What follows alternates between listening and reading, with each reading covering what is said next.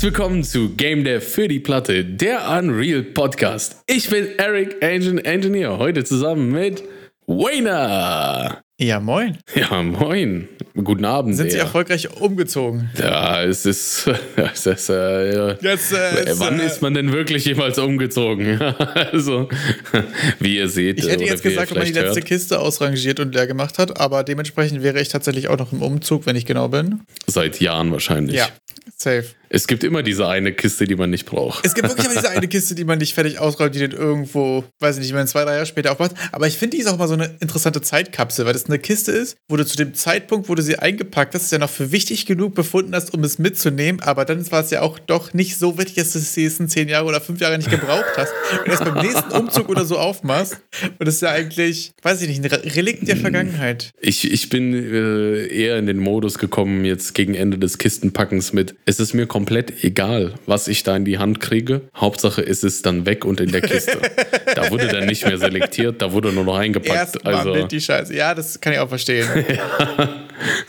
die Entscheidungsfaulheit setzt irgendwann an ein. Man möchte denn, man muss ja bei allem schon fast hier äh, Cäsar spielen mit ja, Daumen hoch oder Daumen runter, ne? Ja, das stimmt. Aber apropos mit Sachen mitnehmen, was mir, was mir noch aufgefallen ist, was wir letzte Woche noch gar nicht hatten, wir hatten, beziehungsweise vorletzte Woche hatten Vorletzte wir ja viel Woche. über die German Dev Days gesprochen. Aber was, was mir noch aufgefallen ist, was ist eigentlich deine größte Erkenntnis oder dein größter Takeaway von, von den Tagen? Hast du da was Zentrales? Oh, Indie, Indie Game Development ist immer eine Förderungs- oder Geldkrise. Das ist mein wirkliches Takeaway, das ich über die zwei Tage mitgenommen habe, weil Finanzierung das Problem schlechthin ist. Das finde ich sehr interessant. Weil abgesehen davon, dass wir da letzte Woche schon vorletzte Woche darüber gesprochen haben und ich dir auch dazu stimme, ist mein größter Takeaway, dass ich mich nächstes Jahr für die beste Biberkacke bewerben möchte. also, dass ich bis dahin einfach ein Game in einem Zustand brauche, dass ich das abgeben kann und ich überlege fast, also es wird, es wird, wir gucken mal, was ich bis nächstes Jahr produziert bekomme und ob es mal wieder, wie viele Projekte davor noch auf der Platte verrecken müssen und so. Und dann, und dann schauen wir mal, ob du wieder auch so ein Aufleuchten hast, wenn jemand ein Steam Deck möglicherweise verschenken könnte, dann vorgeschlagen wird, das soll das doch an den Herrn gehen, der sich hier für die Biberkacke beworben hat. Und dann, nee, nee, nee.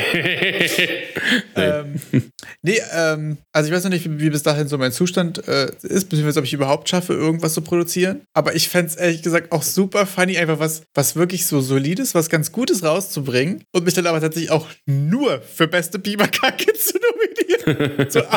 Das wäre schon ein sehr ein strong Statement. Ja. Oder? Das äh, Auf jeden Fall. ist mein größter Take. Aber du hast natürlich recht. Also das mit dem ganzen, ähm, das Geld quasi immer ein ziemlich zentraler Punkt ist und so, äh, war schon auch einfach ziemlich, ähm, ziemlich zentral und hat sich schon durchgezogen. Ich fand aber sonst gerade einige von den, ähm, von den mehr technischen Talks und so auch super stark. Ähm, ich fand zum Beispiel auch, der mir am meisten hängen geblieben ist, den wir auch als, äh, als letztes, glaube ich, gesehen hatte, war der von, äh, von Matthew von Fish Labs, wo es darum ging, äh, was Performance-Restriktionen und so weiter, also alles, was so Performance und rundherum angeht, auf Design für einen Einfluss haben und so. Und den fand ich ehrlich gesagt super interessant, weil ich das Gefühl habe, das ist so eine Sache, die weiß man irgendwie und die merkt man irgendwie. Bei mir ist gerade auch häufig, wenn ich was Prototype oder so, ist die erste Mal frage, okay, und was ist, wenn ich 100 Units mache und was ist, wenn ich 1000 Units mache und so. Und da merkt man ja eben genau diese Sachen, so wie wichtig das ist. Und andersrum, wenn du jetzt natürlich in, eine, in der klassischen Games-Industrie bist und du hast einen Designer, der sagt, das müssen 1000 Units sein, so was bedeutet das für dein Design so? Dann kann die AI nicht sonderlich komplex sein, dann können die Meshes nicht ultra krass sein oder du musst viel mehr Zeit in, in Tech investieren und so weiter. Also das fand ich irgendwie super interessant, ähm, dass ich da nochmal so ausführlich mit beschäftigt wurde. Ich fand es auch sehr interessant, dass dort einfach, also das war mir vorher irgendwie nicht so bewusst, dass man das auch so ein bisschen äh, extrapolieren kann mit dem, ich mache mal 10 Units, ich mache mal 40 Units, ich mache mal 100 Units und dann äh, kann, kann ich ja quasi schon wie ein Graph mir an die Wand malen und dann sagen, ja, so wird sich wahrscheinlich bei 1000 Units verhalten Ja. und sonstiges. Ich fand es auch ehrlich gesagt super interessant, ähm, dass, also wenn ich hier gerade so auch in Game Jams zum Beispiel oder auch in so Prototypes immer zusammenkloppe, ist es ja häufig auch einfach so ein Ausprobieren, was geht. Und das ist quasi Ja. der, der richtige, offizielle, professionelle Ansatz. Eigentlich auch probieren, nur halt in einem sehr kontrollierten Environment und mit einem genauen Messen und so weiter. Aber trotzdem ist es ja viel äh, erstmal probieren, analysieren, gucken, wo sind quasi deine Bottlenecks, so wann ist es irgendwie GPU-lastig, wann ist es CPU-lastig und so weiter. Und was hat das für Implikationen? Ähm, das ist ja auch It works on my machine.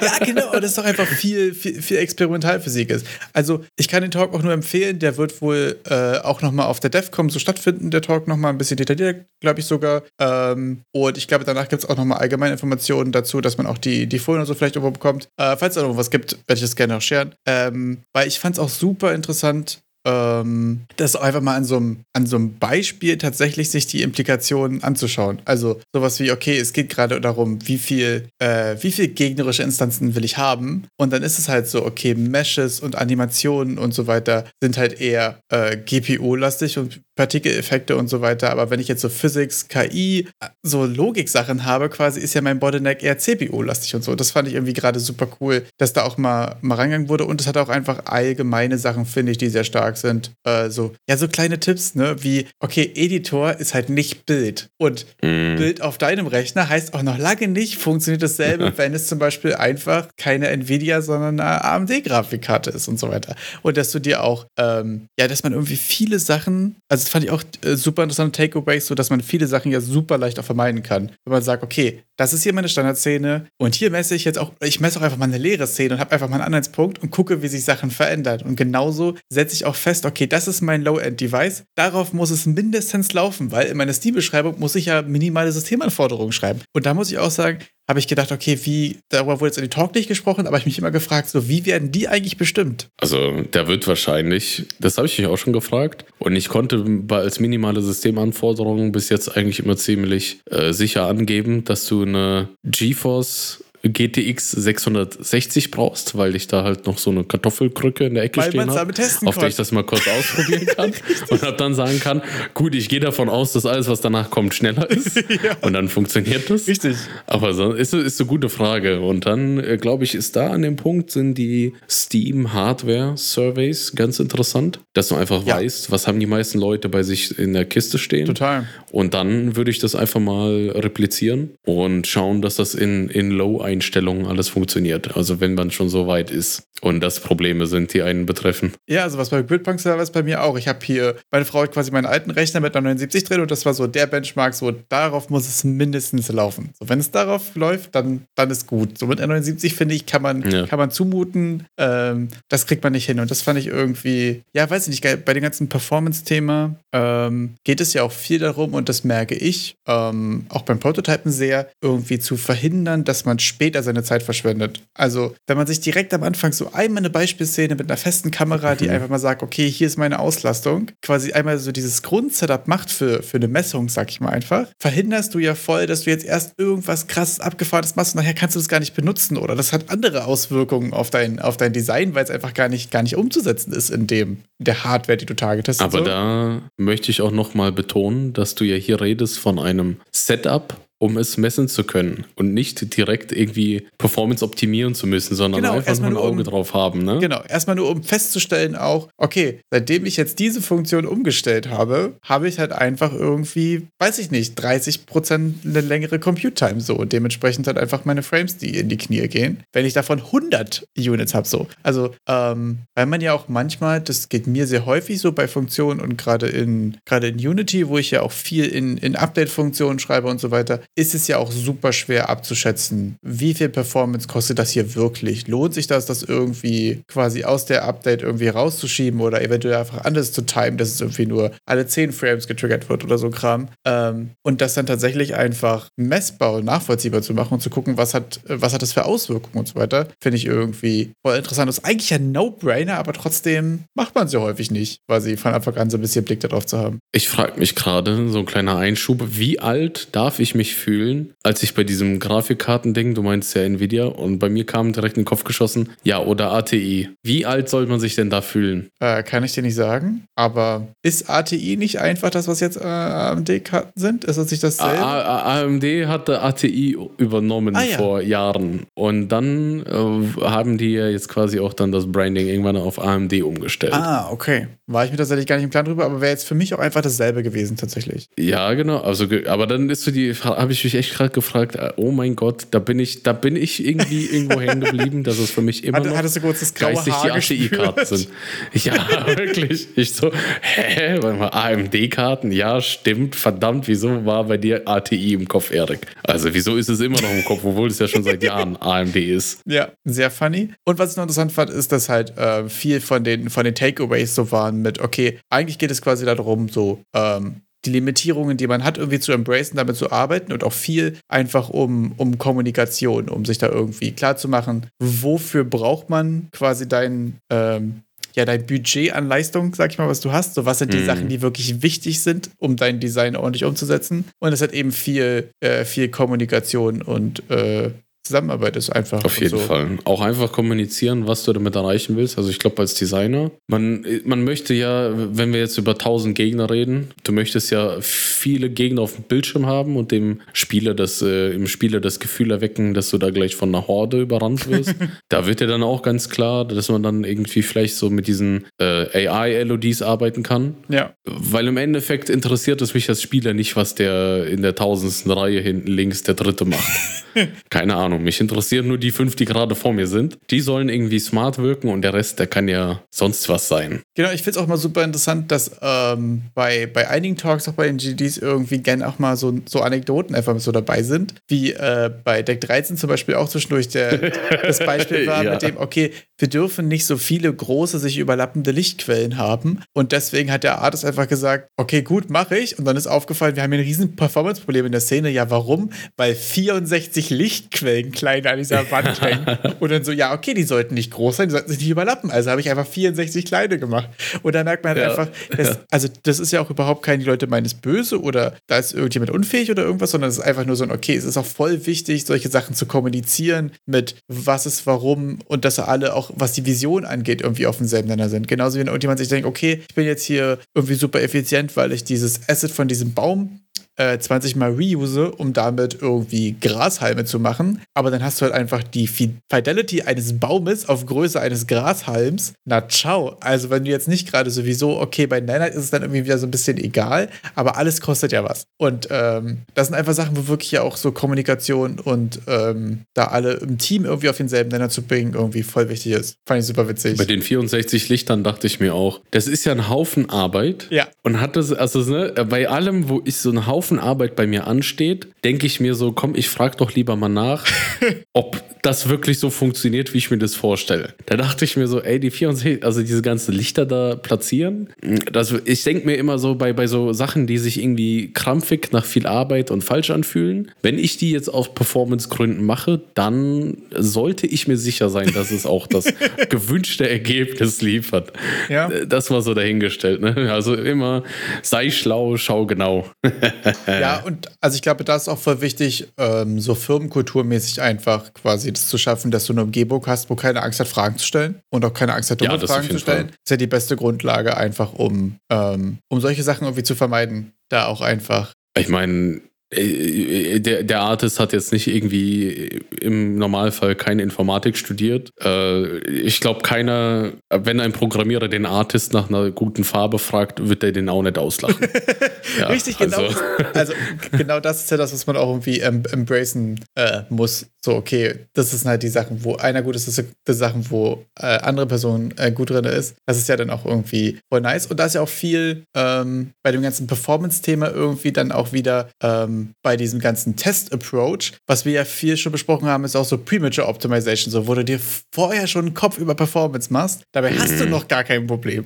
Und das finde ich bei diesem Test und bei diesem ganzen, okay, wir, wir loggen hier Sachen und wir, wir, wir monitoren das einfach, irgendwie auch einen schönen Approach, weil du dann deine Zeit investierst in die Sachen, die wirklich dir Probleme machen. Okay, meine AI frisst irgendwie 80% meiner, meiner Frametime so, okay, dann, dann kann ich da rein optimieren. Dann muss ich jetzt aber mir nicht ein Problem äh, im Kopf drüber machen, warum die ProcGen irgendwie zu viel äh, Sachen zieht, weil da jetzt plus, plus, plus, plus i steht statt i plus plus. Äh, solche Sachen. Weil das war so funny. Ich habe ähm, von Bob Nystrom, dem Guy, der diesen äh, Game Design Patterns Buch geschrieben hat und auch die Website macht, äh, der hat vor einigen Jahren schon mal Mal, habe ich gesehen, einen Talk über ECS gehalten äh, auf einer Roguelike-Konferenz. Und das war so witzig, weil er dann halt die Leute äh, im Publikum gefragt hat, so, okay, wie viele von euch machen dann ein traditionelles Roguelike? Ja, okay, ziemlich viele, ne? Und dann so, mhm. wer von euch hat dann wirklich, wirklich ein Problem mit seiner CPU-Compute-Time? Und dann war es einfach so zwei.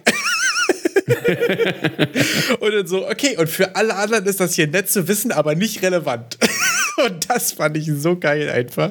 Ich gucke gerade, wann ist denn das Code Rogue, das äh, Roguelike-Programmier-Event denn wieder? Äh, das Code das muss doch demnächst mal wieder anstehen. Das, das Code Along. War ja. in den frühen Zügen unseres Podcasts letztes Jahr, das stimmt. Ja, da sind wir doch äh, jetzt schon. Das Problem ist ja, Reddit ist ja irgendwie gerade nicht mehr nutzbar, so sozial anerkannt oder so. Ja, 28. Juni war es letztes Mal. Ist äh, jetzt, wenn wir schon bei, bei Reddit sind, ist das bei dir auch so ein Riesenthema? Ja. Also eine Zeit lang war das ja, also ich finde jetzt irgendwie Reddit, ich weiß nicht, ich gucke rein und ich weiß, bin mir gar nicht sicher, ob jetzt irgendwie die ganzen Subreddits weg sind, die ich überhaupt verwende oder noch da sind, aber irgendwie habe ich doch das Gefühl, dass es jetzt nicht mehr so cool ist. Äh, es sind einfach viele Sachen nicht da. Es sind einige Sachen ähm, auf, äh, auf ähm, Not Safe for Work gestellt oder so, dass man irgendwie auch jeden, also das ist dann prinzipiell da der Content, aber du musst halt auf alles mal einzeln draufklicken, was ja auch super annoying ist. Und ähm, ich weiß gar nicht, ob es mittlerweile irgendwie da von, von Reddit-Seite nochmal Bewegung gab. Aber also dazu muss man sagen, mal kurzer, ähm, äh, mal kurz alle abzuholen. Ähm, bei Reddit gehen gerade viele Subs dark, das heißt, sie werden auf Private gestellt. AKA, die sind erstmal nicht sichtbar oder nur beschränkt nutzbar.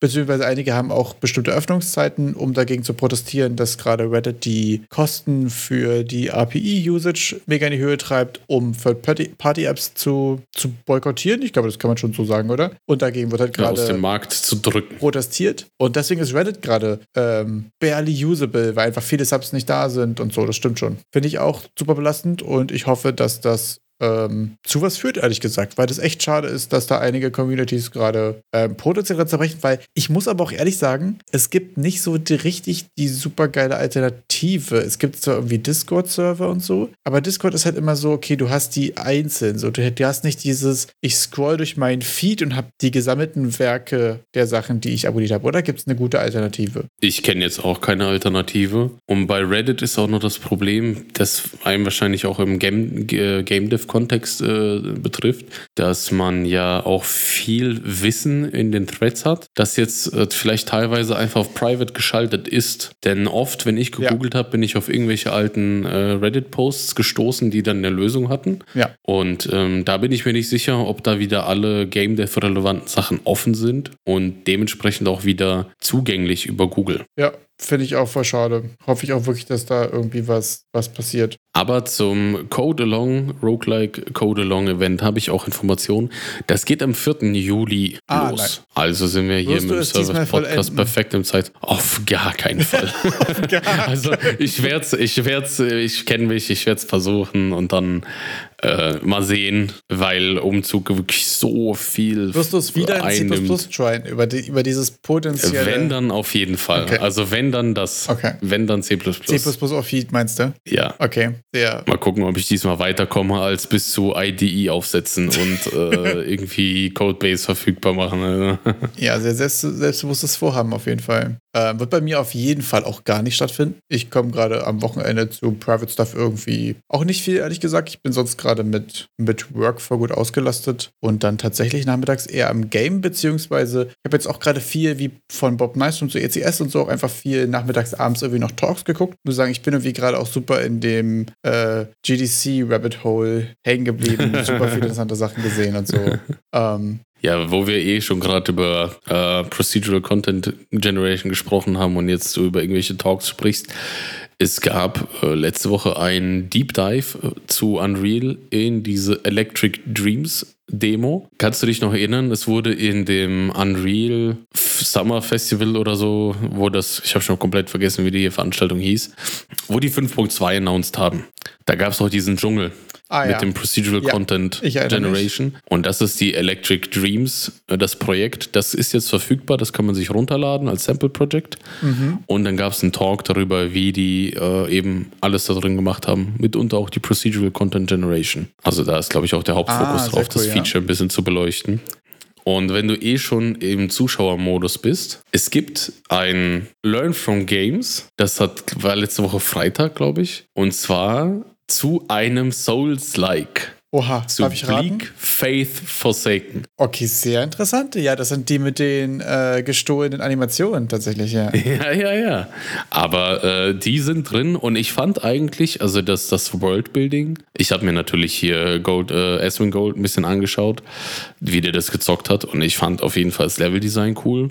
Und so, die Visuals fand ich auch cool. Vom, vom Gameplay habe ich es halt selber noch nicht gespielt. Aber hey, ein, ein Souls-like von, ich glaube, das waren drei, vier, fünf Dudes. Muss man sich mal ansehen, das Learn from Games. Ist auf jeden Fall sehenswert. Das äh, werde ich mir auch wahrscheinlich zum Abend mal äh, reinziehen. Ja, mega Ist nice. zwei Stunden lang. Sehr interesting auf jeden Fall. Kann man sich mal ansehen. Learn from Games, ein Souls-like zu lernen. Ja, wirklich ziemlich cool. Äh, Finde ich interessant, soweit wie ich es mitbekommen habe, habe ich zwischendurch auch ein Community-Update gesehen, dass die mittlerweile alle Animationen quasi geswappt hatten. Ähm, Ja, wahrscheinlich, weil dann ein bisschen ein paar, paar Einnahmen reingekommen sind und die auch Geld hatten. Muss man auch einfach mal so sagen. ich glaube ne? auch tatsächlich, wenn sowas Post-Release passiert und du ähm, so ein bisschen was von dem ersten Cache auch benutzen kannst, um da dein, äh, dein Projekt und deinen Ruf direkt zu retten und du, quasi mit deinem Ja, äh, mit der Rettung quasi nicht in die Vorleistung gehen musst, sondern dabei, okay, natürlich auch potenzielle Gewinne wieder aus dem Fenster wirfst, aber ich habe das Gefühl, es ist das bessere Setup im Zweifelsfall. Ähm, es ist ja auch im Endeffekt wahrscheinlich ein Herzensprojekt. ja. Ich glaube, da sind die nicht so äh, auf, auf äh, Gewinne aus. Finde ich dann cool, dass sie es auch gemacht haben. Ja, mega nice auf jeden Fall. Ich fand sowieso, dass es eigentlich ziemlich cool aussieht. Bei mir ist tatsächlich so, dass ich gerade an, an potenziellen Roguelikes, äh, Souls-Likes, die man noch gamen kann, tatsächlich ein bisschen übersättigt bin. Ähm, was jetzt so von der, von der Spielerseite Auswahl angeht. Aber ist auf jeden Fall. Ich sag mal, wenn man Projekt. Elden Ring hat, dann ist man erstmal für ein Jahr beschäftigt.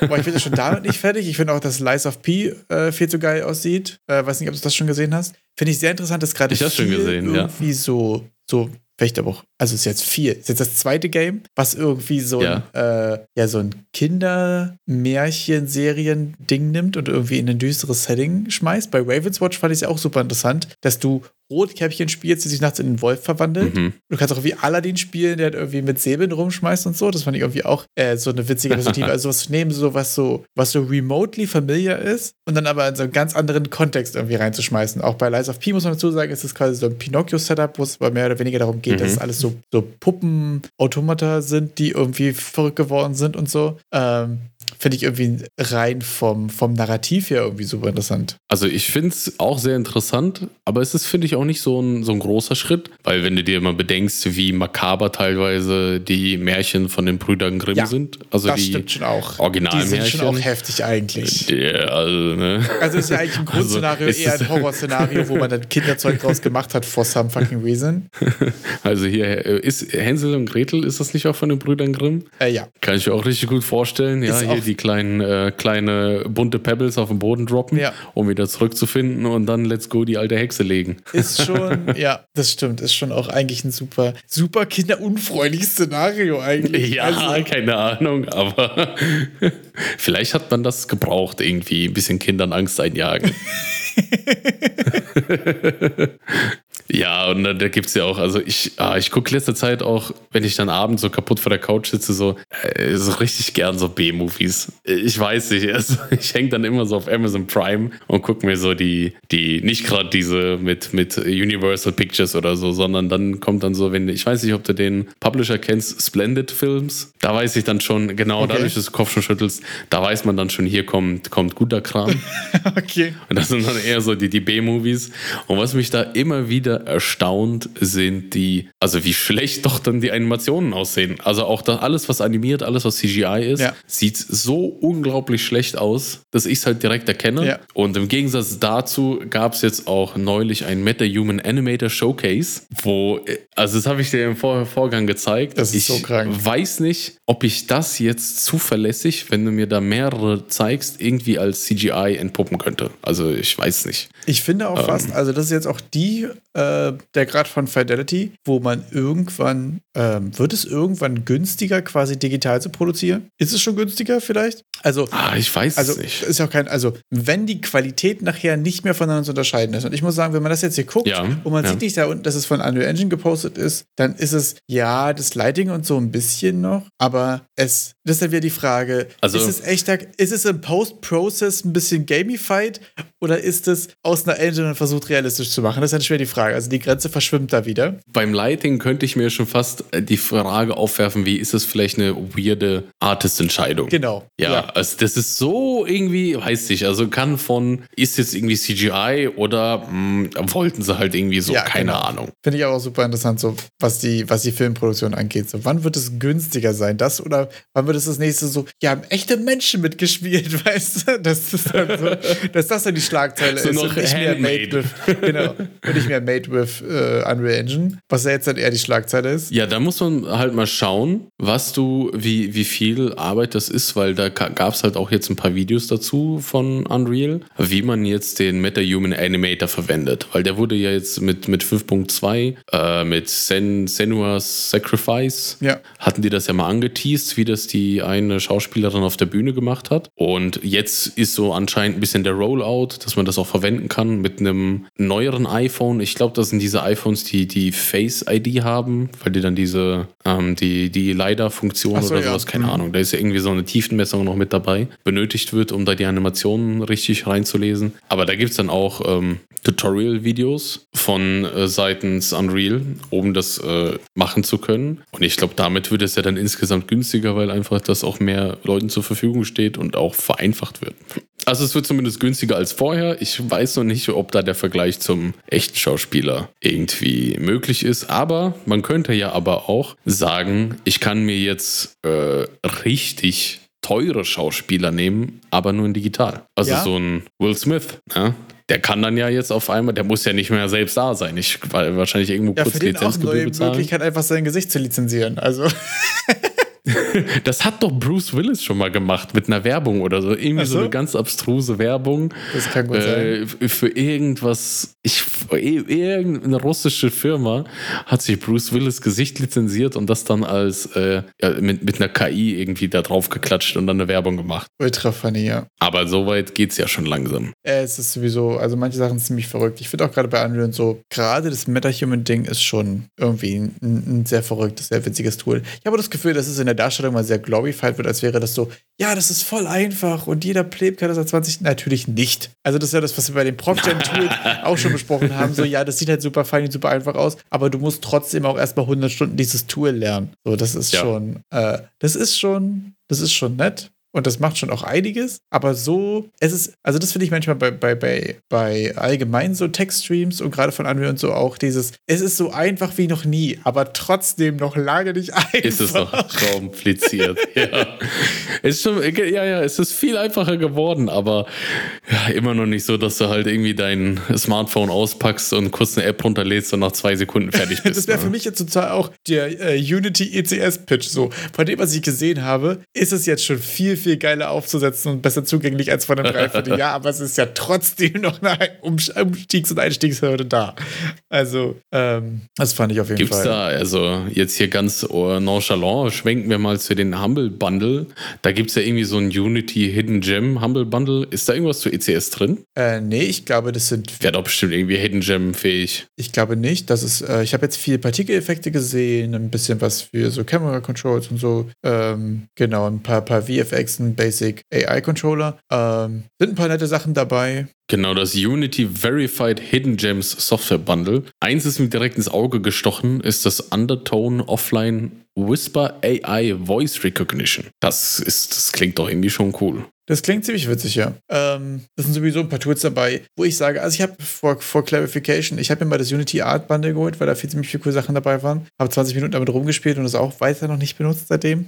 Von daher, meine ganz klare Empfehlung wäre hier auf jeden Fall zu gucken, ob es was gibt, was ihr gerade konkret braucht. Ähm, sonst sind auf jeden Fall ein paar coole Sachen dabei. Ich finde, das sind halt einfach so, auch so, so eine random Sammlung von hier kannst, kannst du mal gebrauchen. Das ist so diese Ist so. Kiste mit random Werkzeug, die man in der, im Schuppen zu stehen hat. Das ist so fünf- 500 Kilo kann ich vielleicht gebrauchen als, als, äh, als Plug-in-Bundle. Äh, ist ja einfach so, Also von einem random AI-Controller über irgendwelche 3D-Anime-Waifus und da gibt es auf einmal Spare und Hal Halbert Anim Animation Set. Also, ich meine, die drei zusammenzupacken wäre wahrscheinlich auch einfach funny. Das wäre, glaube ich. Also, Wayne, da hast du, da fehlt dir die Fantasie, hallo? Sagen, also, wenn meine die Anime-Waifu. zu sagen, ich habe hier ein Game gemacht, nur aus diesen Sachen, die hier drin sind.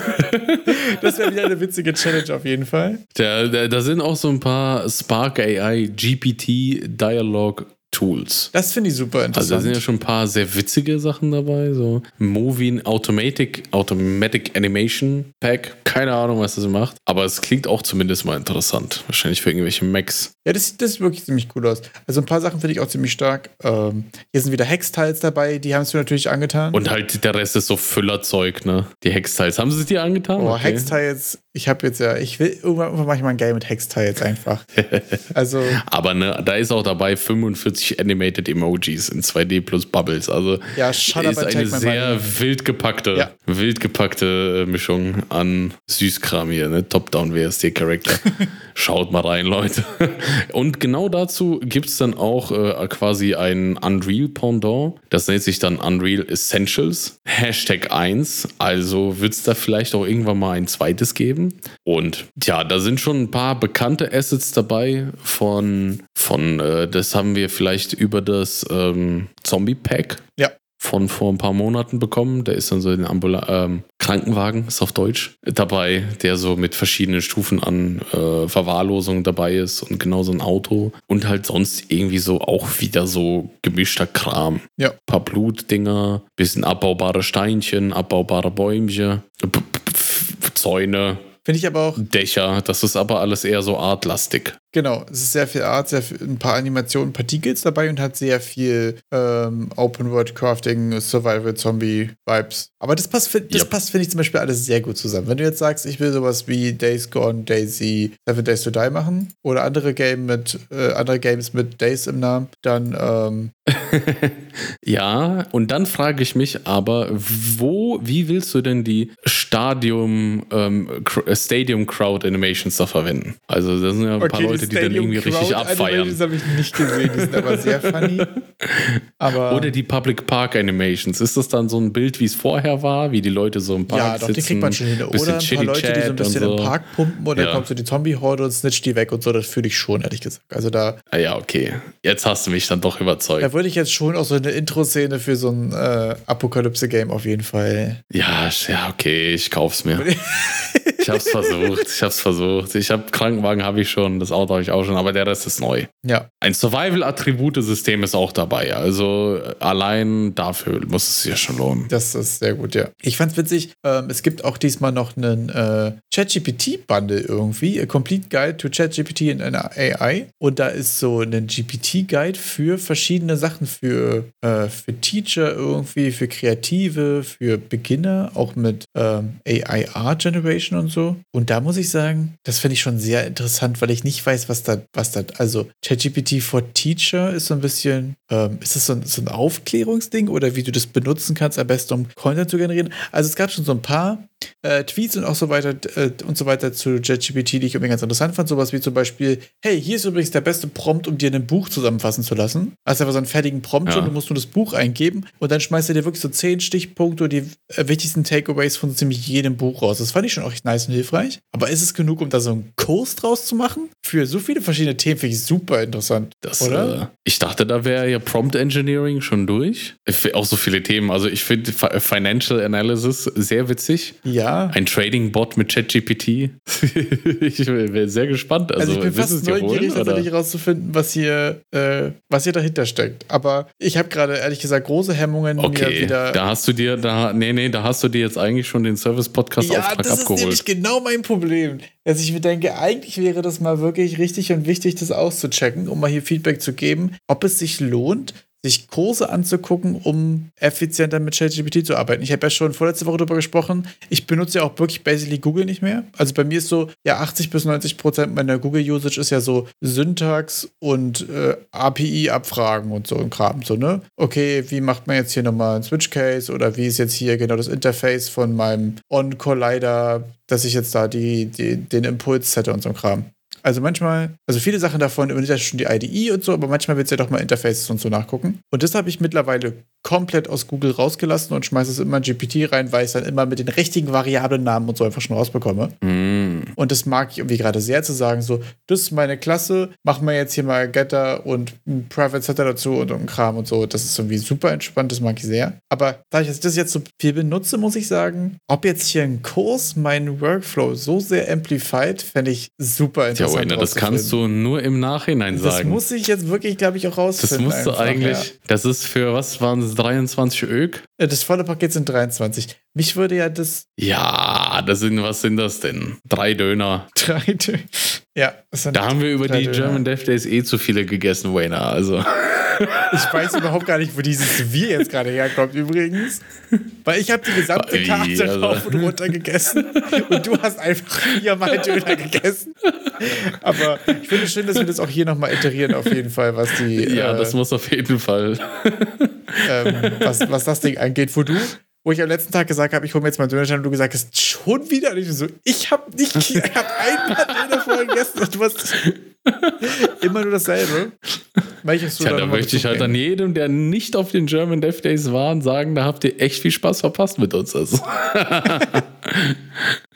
Ja, Ja. jedenfalls äh, sieht es so aus, als müsste ich mir im Laufe des Gesprächs hat es, hat es sich aus einem, das klingt irgendwie interessant, ich kann mir nichts darunter vorstellen, zu einem, ich muss das wohl mal ausprobieren äh, mit diesen Ja. ChatGPT-Kursen. Auch gerade ähm, ChatGPT for Teachers in, Edu in Education finde ich so, weil mich so sehr interessiert, was wird da wohl erzählt. Also finde ich Ist es dann so how to prevent it? So, wie soll ich das oder erkennen, dass es mit ChatGPT geschrieben ja, oder auch, wurde? also oder? wie, wie lehrt man das? Oder wie kann man damit guten Lehr-Content produzieren quasi? Ja, Ich habe ich hab Fragen. Ich habe viele Ja. Fragen und ich werde in den nächsten Wochen dann häufiger mal Bezug nehmen, wenn ich es geschafft habe, mir Sachen dazu Prepare anzuschauen. them to integrate these cutting edge tools into their everyday teaching practices, transforming the educational experience for both them and their students. Sehr interessant. Es klingt schon sehr interessant, ja. Mal gucken. Ich werde, ich werde berichten. Äh, wie lange gibt es das Paket noch? Allgemein äh, mindestens sieben Tage. Okay, dann werde ich es vielleicht schon vorher im, im Discord mal äh, eine Erkenntnis droppen, falls ich die Woche mal irgendeinen Abend schaffe, mir schon mal eins davon anzugucken. Zum, zum Release-Tag sind es dann ja nur noch fünf Tage. Ja, deswegen ähm,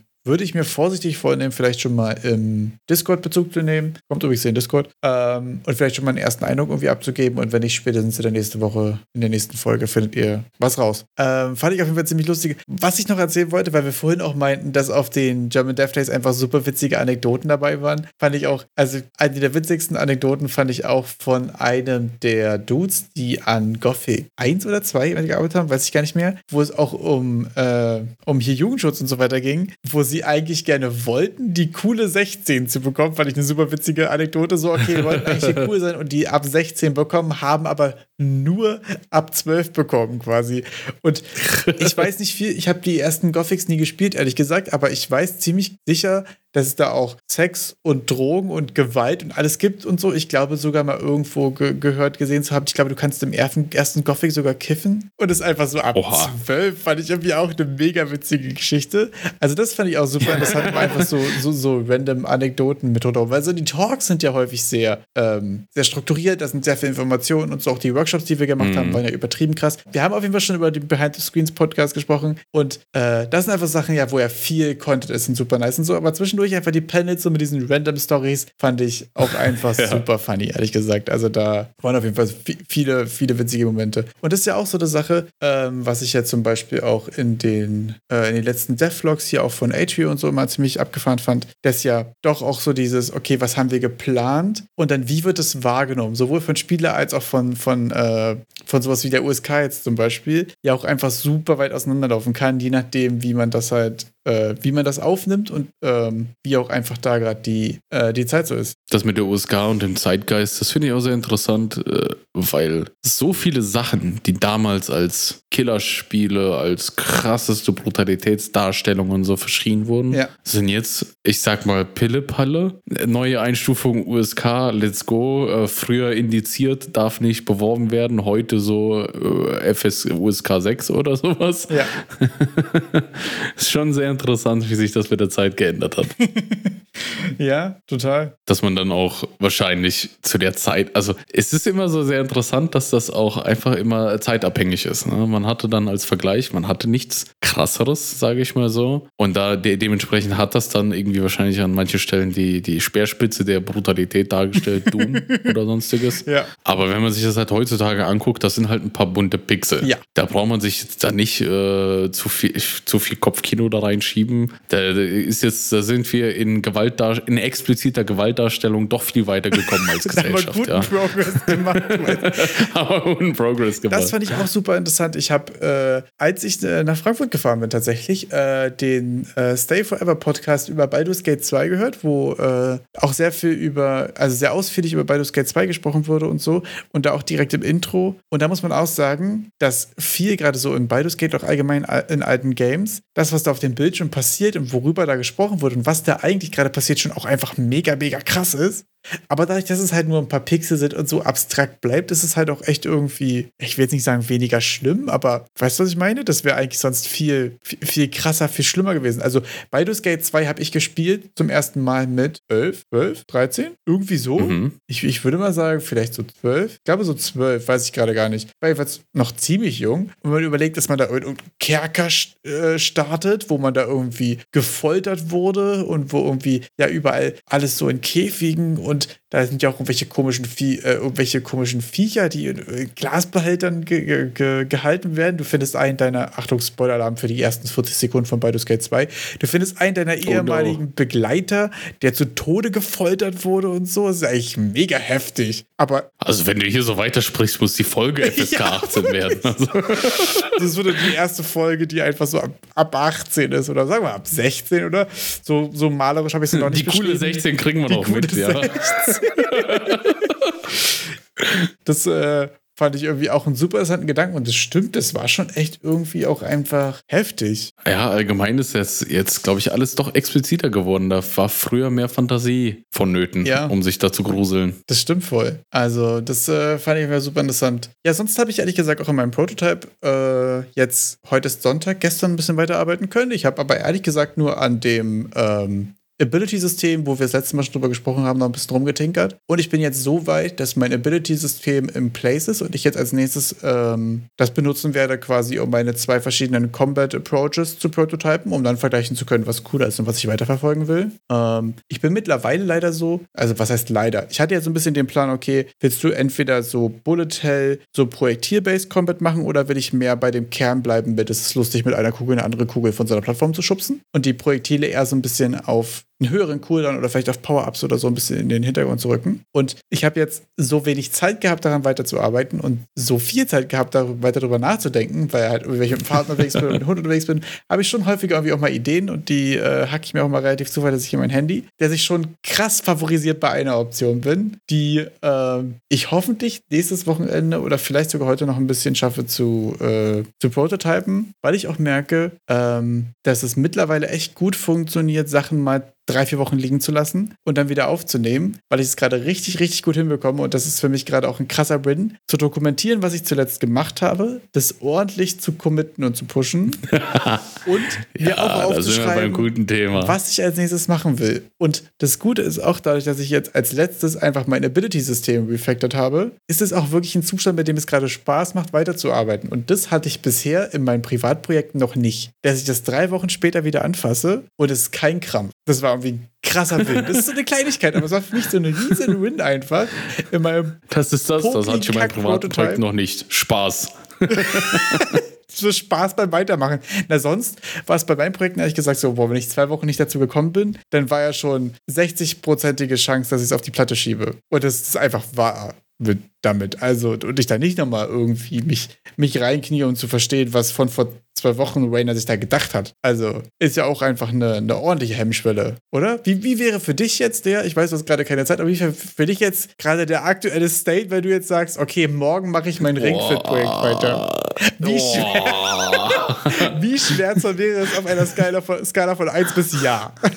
ja, weil ich, ich, wüsste, ich wüsste ja schon gar nicht mal, ob das hier alles, ob die, ich habe zum Glück, ja, also der Ringfit, der wurde sehr sorgsam umgezogen. Ich finde so funny, dass du es immer noch dazu liegen hast. Auch einfach griffbereit. ja, ja, erzählt, nein, so die Kamera gehalten. Sehr sorglich, sehr sorglich umgezogen. Ja. Ist augenscheinlich, sind alle Lötbrücken noch voll funktionsfähig. Sehr geil. Ich habe es noch nicht ausprobiert. Nicht so geil? Äh, weil ich hatte, um ehrlich zu sein, auch ein bisschen Schiss, dass mir das Ding vielleicht irgendwie hochgeht in der Kiste weil ich traue jetzt nicht meiner äh, Lithium-Akku-Verarbeitungsfertigkeit zu sehr. Ja. Ach, das ist fest, das ist jetzt ja fest drin, weil Ladeelektronik hast und so? Äh, ja, genau, da ist ja auch ja. der Akku fest drin okay, und so. Ja. Und dann ist das für mich ja also schon so ein könnte auch einfach eine Bombe sein. Das könnte auch einfach eine Bombe sein. Also es hat sich noch nicht aufgebläht. Ich gehe auch nicht davon aus, dass es sich aufbläht, aber äh, wie sagt man, irgendwie alten Spruch mit die Vorsicht ist Kind von dies, das oder so, keine Ahnung, einfügen. Ähm, äh, ich habe gar keine Ahnung. Ich weiß nicht mal, welches Kabel dafür was gerade gut ist. Ja. Also, das ist für mich so, hm, das wäre jetzt wie so eine Bombe, Bombe diffusen, so, welches Kabel, keine Ahnung. Vom, vom Code, da muss ich halt gestehen, der war so simpel, dass das äh, nicht so schwer ist. Ich habe damals, als ich ihn geschrieben habe, schon nicht viel verstanden von dem. Also, glaube ich, ist auch nicht viel verloren gegangen. Ein paar Abfragen und das Ganze in JSON reindrücken. Ja. Aber ja, der, der Schmerz wäre da, um da mal auf den Punkt zu kommen. Ja, sehr gut. Also ist trotzdem ja auch so, so ein Einstiegshürde, quasi ein bisschen wieder reinzukommen und so. Aber ähm, es ist doch, es hat mich sehr positiv überrascht, wie, wie, wie wenig der Schmerz war. Sehr verrückt. Mich wundert es dann doch gerade, wie wenig ich dazu dokumentiert habe zu diesem Projekt, wo du es gerade ansprichst. also, also äh, die Existenz dieses Projektes ist, äh, ich habe irgendwo auf Amazon habe ich eine Einkaufsliste ja. Mit den Teilen und in, ich habe fünf verschiedene Versionen von dem Code auf meinem Desktop rumliegen, wo ich jetzt gerade auch nicht weiß, welche gerade da drauf geflasht ist.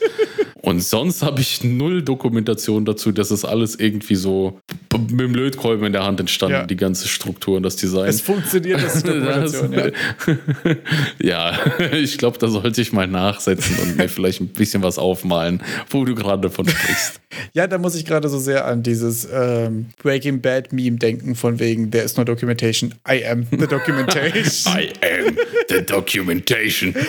und mit dieser, ich sag jetzt mal, Weisheit, weiß ich nicht, mit diesem Meme würde ich mich auch einfach mal verabschieden für diese Woche und den letzten Wort überlassen.